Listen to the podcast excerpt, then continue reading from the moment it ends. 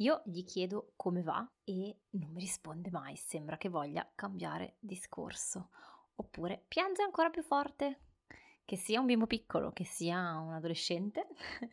cercare di capire come si sentono, cosa stanno esprimendo veramente i nostri bambini, i nostri ragazzi con i loro comportamenti talvolta un po' difficili, può essere talvolta difficile mm, e faticoso.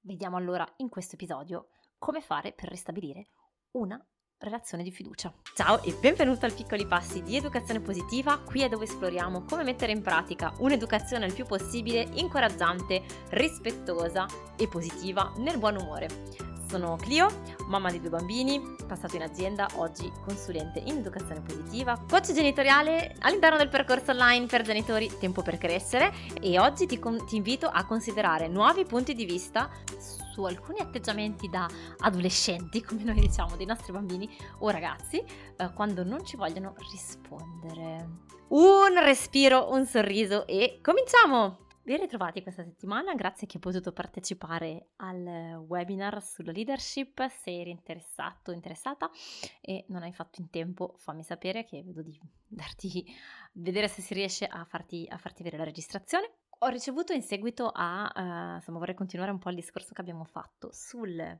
in queste settimane su come accompagnare i nostri bambini, su come fare da guida. Un paio di settimane fa avevo parlato appunto di come um, cercare di prendere i comportamenti un po' bruschi, le rispostacce dei nostri bambini, dei nostri ragazzi pianti, come um, la punta di un iceberg, no? come l'espressione di un qualche cosa di più profondo, di un malessere, di un, eh, di una difficoltà, di un disagio e di come quindi eh, il nostro sguardo e il nostro supporto per creare una connessione con i nostri bambini permetta poi di far emergere quello che sta veramente sotto, mentre se restiamo bloccati nel non doveva comportarsi così come si permette, mettiamo un muro e impediamo di eh, costruire questo ponte, no? di costruire questa, di metterci in connessione con i nostri bambini. E allora in seguito a questo ho ricevuto qualche commento, risposta, feedback, tra l'altro ti ringrazio, eh, ti invito a mandarmeli perché eh, permette di portare avanti questa riflessione collettiva, di approfondire nuovi punti, di, di, di continuare insomma al meglio questo percorso.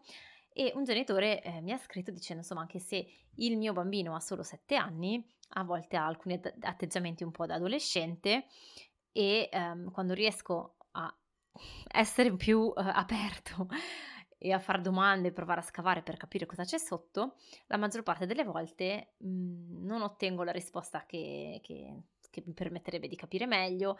Eh, il mio, mio, bambino sembra rifuggire da, questo, con, da questa conversazione o magari cambia discorso oppure mi dà delle risposte un po' campate per aria e quindi non riesco davvero a capire cosa sta, sta succedendo eh, all'interno del, insomma, qual è veramente l'emozione o, o, lo stato d'animo che i miei bambini stanno attraversando in questo momento.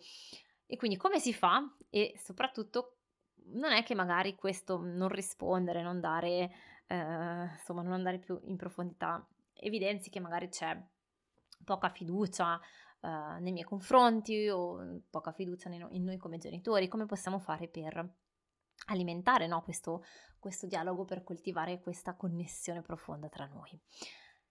E um, quindi ringrazio tantissimo perché questo porta no, poi la nostra conversazione, la nostra riflessione su tutto un altro, eh, un altro, un altro livello, no? in profondità. Allora, una delle cose che ho osservato appunto e, mm, e che mi premeva sottolineare perché può impedirci no, di costruire davvero questo, questo ponte, questa connessione con i nostri bambini, è proprio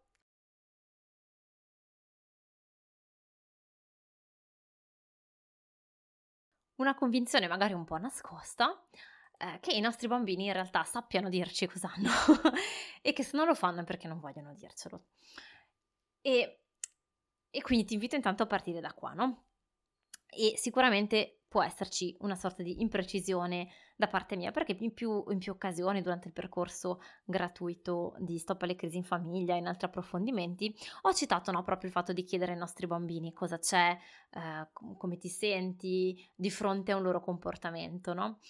Ehm, per aiutarci a metterci in pausa, per aiutarci a vedere il loro comportamento, non tanto quanto una provocazione fine a sé, sta- a sé stante nei nostri confronti o come le, insomma, l'espressione di un nostro errore da genitori o del fatto che i nostri bambini sono in qualche modo eh, maleducati, tra virgolette, ma vedere appunto proprio il loro comportamento come l- la punta di un iceberg, no? l'espressione di un qualcos'altro. Ora, dov'è l'imprecisione? Quando dico che bisogna chiedere ai bambini che cosa hanno, questo è per due motivi. Intanto è per noi, per far capire a noi che quel comportamento lì è dovuto a un qualcos'altro e quindi permettere a noi di metterci in pausa anziché di partire subito con il nostro automatismo, con la nostra reazione magari di eh, frustrazione, di rabbia, di imposizione, di sgridata, quello che è. Quindi chiedere ad alta voce che cosa è successo permette a noi di metterci un attimo, di fare un attimo stop e di passare di fronte a un'altra modalità. Poi c'è anche un altro, come dire, un'altra, un altro obiettivo che è quello di invitare i nostri bambini e i nostri ragazzi, quindi questo può applicarsi tranquillamente a qualunque età, anche agli adolescenti, è quello di invitare a osservare cosa succede nel corpo, no? cioè a notare che eventualmente, cioè che eventualmente, che sempre quando c'è un'emozione l'emozione nasce dal corpo e poter collegare, fare una sorta di collegamento con la situazione che ha preceduto l'episodio. Cioè noi cos'è che vogliamo insegnare ai nostri bambini e ai nostri ragazzi? A capire che in quel momento lì magari mi hai risposto male, quando io ti ho chiesto, boh, non lo so, andiamo a casa a fare la merenda, non ho portato la merenda, perché? Perché eh, c'è una grossa emozione, perché magari prima nell'episodio che vi ho raccontato io era successo qualcosa a scuola che ti ha fatto stare male, ti ha fatto sentire così questa delusione e quindi alla prima goccia che fa traboccare il vaso, questa delusione, questa emozione forte trattenuta magari dopo tutta la giornata a scuola deve venire fuori e noi che cos'è che vogliamo insegnare nel lungo periodo ai nostri ragazzi, ai nostri bambini? A iniziare a prendere questa consapevolezza no, di sé, a sentire che se mi viene voglia di piangere, che se è successo, se sento, um, mi sento stringere la, la, la pancia, se è successo un episodio a scuola, so riconoscere che il fatto di eh, aver litigato con le mie amiche, di aver sentito il maestro o la maestra dirmi qualche cosa, sgridarmi un po', farmi un commento negativo, di non so, non aver finito, di non aver preso il voto che mi aspettavo nel compito, o qualunque sia la situazione, li ho interpretati in un modo tale per cui mi, mi, che mi ha scaturito un'emozione e, che se ob- e a capire cosa mi vuole dire quell'emozione lì, quindi qual è il mio bisogno di bambino e poi di adulto e poter eventualmente quindi dire al mio genitore, mamma o papà, guarda, in questo momento mi sento molto triste perché a scuola è successa questa cosa qua, avrei bisogno delle tue coccole, del tuo conforto. ok, questo è nel mondo ideale quello che vorremmo poi poter, che i nostri bambini coltivassero per quando saranno più grandi, perché è quello che permette no, di mettersi in pausa prima di agire ed evitare di fare cose che, eh, di, di, insomma, di, di, spaccare, di spaccare le cose contro il muro e lanciare i piatti perché ci siamo arrabbiati. Um, però ci vuole naturalmente del tempo e della consapevolezza no, per fare questo. Quindi nel momento in cui eh, anche da adolescenti no, i nostri ragazzi ci rispondono male, il nostro primo intento con il chiedere cosa è successo è anche per manifestare loro che capiamo che quella rispostaccia non è dovuta magari al nostro chiedere, dirgli che la merenda non l'abbiamo portata, resto sull'esempio, o all'interazione con noi, ma che non sono riusciti a controllarsi in seguito a un'emozione altra e iniziare a approfondire questa cosa per pian piano no, sviluppare questa consapevolezza. Però quando i bambini hanno due anni, quattro anni, sei anni, sette anni, quindici anni, non è detto, soprattutto non è detto nel momento in cui sono ancora mh, in preda a questa emozione che riescano a fare questa operazione qua, no? Ma neanche noi adulti, quando noi siamo in preda magari a un'emozione particolarmente intensa, eh, se qualcuno viene lì a dirci dai, dimmi, vieni che troviamo una soluzione, probabilmente abbiamo voglia di appenderlo fuori dalla finestra perché in quel momento non vogliamo trovare la soluzione, in quel momento vogliamo avere la possibilità di esprimere come ci sentiamo e di sentirci capiti e legittimati nell'espressione di quell'emozione lì. Non so se ti è mai capitato di sentire, non so, tristezza per qualcosa, di, di, di ehm, tristezza, frustrazione, rabbia, qualunque sia, anche gioia, non c'è niente che ci faccia sentire più soli che non il dover trattenere, tenere dentro di noi chiusa quell'emozione lì senza poterla tirare fuori, senza poterla esprimere per paura di venire non capiti, eh, di venire magari presi in giro, di venire magari criticati o giudicati per quell'emozione lì che stiamo vivendo mentre invece quanto ci unisce, no? quanto ci fa stare bene poter ehm, trovare questa connessione con gli altri nell'espressione della nostra emozione.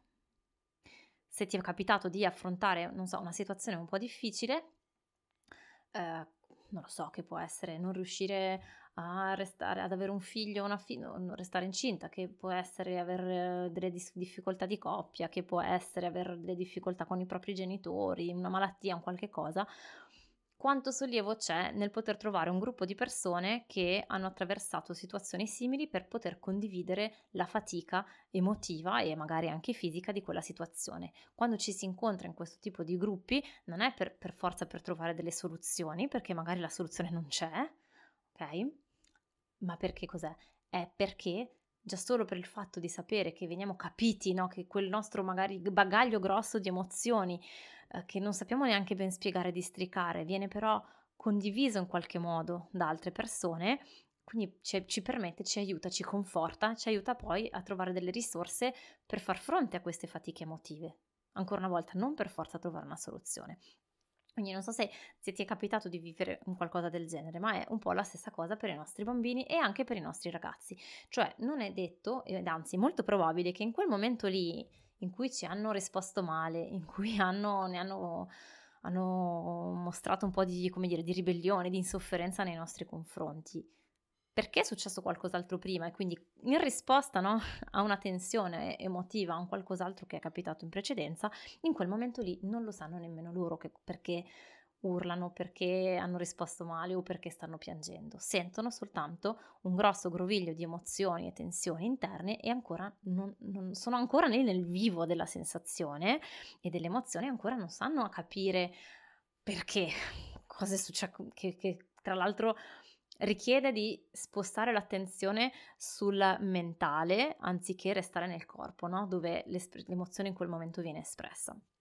Quindi questo, tutto questo per precisare no? il fatto che quando io eh, parlo di chiedere ai nostri bambini per approfondire, lo fa, è, è fatto con un intento più che altro di guidare i nostri bambini e i nostri ragazzi a questa doppia osservazione.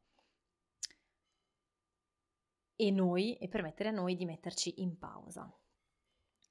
Contemporaneamente, se è interessante anche osservare questo, no? Quando nel momento in cui il mio bambino, il mio ragazzo mi risponde male, partiamo da questa situazione qua, no? Non significa che allora devo subito farmi in quattro perché mi deve dire cosa succede, come posso aiutarlo, ma non vuol dire neanche che gli devo urlare che è un figlio di genere, ok? Quindi questo, il fatto di trovare questa frase, questa domanda, serve per mettere me in pausa, invitare il bambino o il ragazzo a riflettere sul fatto che forse non sono io genitore il vero problema, che forse quella frase detta male è spinta da qualcos'altro, però non ho bisogno io genitore di partire subito in quarta per trovare una soluzione, per risolvere. Posso mandare il messaggio, anzi posso e forse è questa no, un po' la necessità, mandare il messaggio che l'emozione che sta a monte di questo comportamento va bene, è normale, qualunque cosa tu stia sentendo, figlio mio, che tu sia un bambino di due anni o un ragazzo di 16, è normale, che non mi faccio spaventare da queste tue emozioni e sono qui per aiutarti ad attraversarla. Contemporaneamente sono qui, il messaggio che voglio mandare è anche l'emozione però la possiamo esprimere in un altro modo se c'è bisogno, in un modo rispettoso e sono qui per accompagnarti a farlo. È chiaro che a due anni il mio intervento sarà soprattutto contenitivo, a 15 anni il mio intervento sarà super, soprattutto una guida a riflettere no? su come ti sei comportato, perché, cosa è successo, come, cosa volevi ottenere, come puoi fare la prossima volta.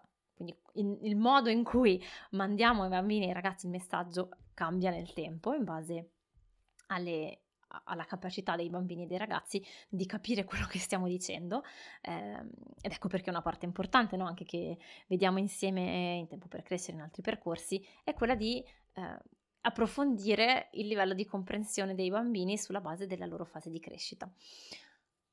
Insistendo invece, noi tendenzialmente cosa facciamo? Ci troviamo, no? Abbiamo capito che questo comportamento dei nostri bambini, dei nostri ragazzi è il segnale di qualcos'altro e quindi tendenzialmente cerchiamo di insistere perché vogliamo che i nostri bambini ci spieghino in modo che possiamo aiutare a trovare una soluzione. Questa è una cosa che facciamo più o meno tutti, è capitato a me tante volte finché eh, il, il, mio figlio mi fatto, me l'ha fatto notare dicendomi mamma ma io non lo so perché mi sento così e poi mi dici sempre che dobbiamo capire come ci sentiamo per le emozioni, che non devi per forza, eh, che va bene essere arrabbiato, però quando sono arrabbiato poi mi dici che devo subito smettere. allora cos'è. Quindi ecco, è un automatismo che, um, che di tanto in tanto ritorna, ma ecco perché è importante no, farci attenzione, rivederlo, capirlo per poi arrivare a modificarlo. Perché? Perché se insistiamo, no? Che era un po' la domanda che faceva il genitore, eh, da cui siamo partiti, no? Io insisto, gli faccio domande, provo a capire, provo a mandargli questo messaggio che ci sono qua per loro, però dall'altra parte eh, cambia discorso, non mi risponde, mi dà delle risposte che non hanno senso. Il punto è che insistendo, no? Rischiamo di mandare ai bambini il messaggio opposto, cioè da una parte che quell'emozione che loro stanno sentendo e che gli sta causando in qualche modo, che è alla base, alla radice di quel comportamento, non va bene, che dobbiamo trovare una soluzione perché quell'emozione lì va risolta. Due, che abbiamo bisogno di saperlo perché mh, mhmm, vogliamo in qualche modo controllarli, no? Perché non ci fidiamo, perché eh, abbiamo bisogno di sapere. Quindi, anche se naturalmente tutto questo passa a livello inconsapevole, magari anche noi non ce ne rendiamo conto, no? Non ci rendiamo conto che quell'emozione che forse il nostro, che vediamo il nostro bambino esprimere, ci mette a noi, mette a, noi a disagio, no? che noi non ci sentiamo tranquilli di fronte a quell'emozione eh, o quella sensazione del, dei nostri bambini, dei nostri ragazzi. E questo però appunto rischia di mandare involontariamente il messaggio che non c'è fiducia, che non ci fidiamo, che vogliamo controllarli, che vogliamo controllare le loro reazioni, nonché le loro emozioni e questo spinge i nostri bambini, i nostri ragazzi a chiudersi ancora di più anziché aprirsi e raccontarsi. Ed è interessante osservare tutto questo anche perché c'è un, una sorta di controsenso. Quando temi, se temi, se ti capita no, di dire temo che um, i miei bambini non abbiano fiducia in me.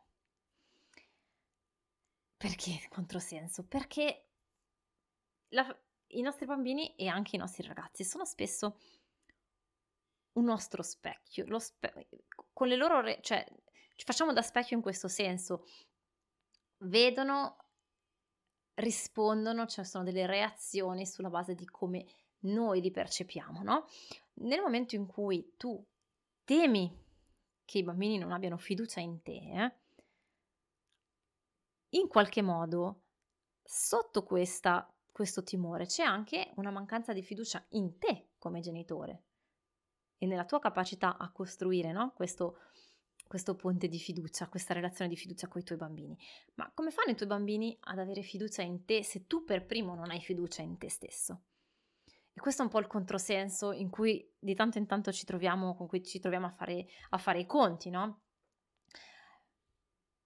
Ed è forse alla base di tutto, abbiamo parlato di, di leadership la settimana scorsa eh, e di essere da guida. Essere da guida presuppone coltivare noi la fiducia non solo in noi, nelle nostre capacità di genitori e di guide, ma anche la fiducia che i nostri figli sapranno seguire la loro strada, trovare la loro strada.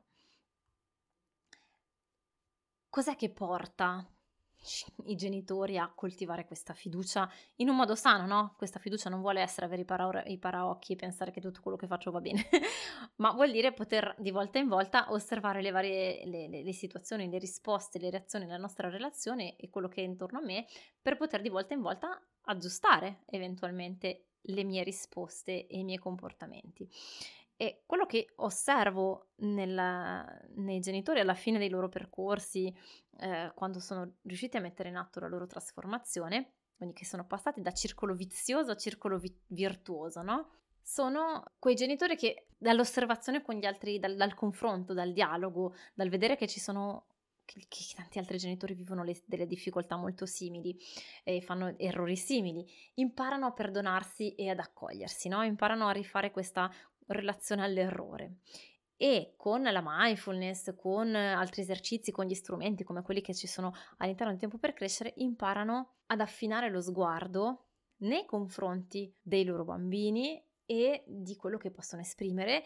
Quindi questo aumenta piano piano la fiducia in sé, in, in loro, e questo a loro volta, a sua volta, si riflette nei bambini. Cosa significa no, nel concreto, cioè che cos'è questa fiducia da coltivare, come puoi coltivare tu la tua fiducia nei tuoi bambini in questo contesto.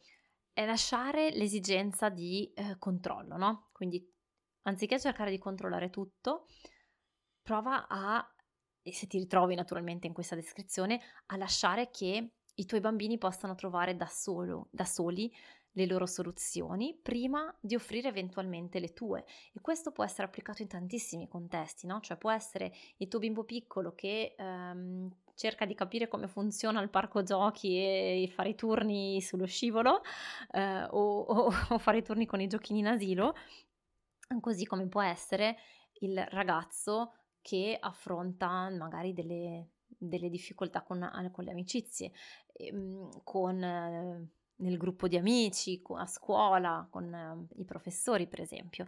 E quindi riuscire innanzitutto a sentire quella fiducia in noi e in loro per poter fare da guida in questi contesti, quindi da ascolto, da punto di ascolto, dicevamo all'inizio, in, anziché offrire subito, eh, no, ma avresti dovuto fare cos'ha, perché non hai fatto questo, perché non fai quest'altro. Provare a rimandare il messaggio, mi fido nel fatto che tr- saprai trovare da solo le strategie, magari lei, quello che hai, già, hai fatto è anche già utile, sono qui intanto per ascoltare come stai in tutto questo, come ti senti, per ascoltare le tue riflessioni, magari per farti delle domande utili per aiutarti. Declinato nelle varie fasi d'età, quindi quando il bambino è piccolino gli chiederei solo, magari gli descriveremo solo la situazione. Caspita, ho visto che stavi osservando l'altro bambino che giocava eh, e poi hai allungato la manina, forse volevi prendergli il, il giochino, ti avrebbe fatto piacere giocare. E con il ragazzo più grande e man mano che crescono questo diventa eh, non solo come ti sei sentito e, e cosa è successo, ma anche ma secondo te quello che hai fatto che effetto ha avuto, eh, quando ti, eh, il tuo amico ha detto questo, ha detto quest'altro, che cosa hai pensato, come ti sei sentito in seguito, cosa avresti voluto di diverso, eccetera. Questo ehm, parte no, un po' dal fatto, dal coltivare questa idea che i nostri bambini, così come noi, stiamo facendo del nostro meglio sempre. E quindi fidarci di questo, perché si traduce in un miglior rapporto tra noi e i nostri bambini, ma anche i nostri bambini e ragazzi con se stessi e noi con noi stessi. E al contrario, invece, il rischio di continuare con i vecchi automatismi e eh, restando un po' in questo circolo vir- vizioso in cui eh, ho paura, no? In cui ho paura di quello che può succedere, in cui ho paura dei miei errori, in cui ho paura degli errori dei miei bambini e dei miei ragazzi, in cui ho paura delle emozioni che possiamo sentire in tutto questo, è quello di allontanarci sempre di più gli uni dagli altri, di minare no? un po' la fiducia che i ragazzi hanno in noi e soprattutto in se stessi. E quindi poi più sono grandi, quindi durante l'adolescenza eventualmente, fare sempre più fatica no? a poter essere una guida sicura perché più siamo distanti meno riusciamo a capire, ascoltare, a creare questa connessione e quindi a rinforzare questo legame di fiducia reciproca. Fammi sapere cosa ne pensi, noi ci ritroviamo la settimana prossima con un altro episodio, intanto ti abbraccio e ti auguro buona settimana!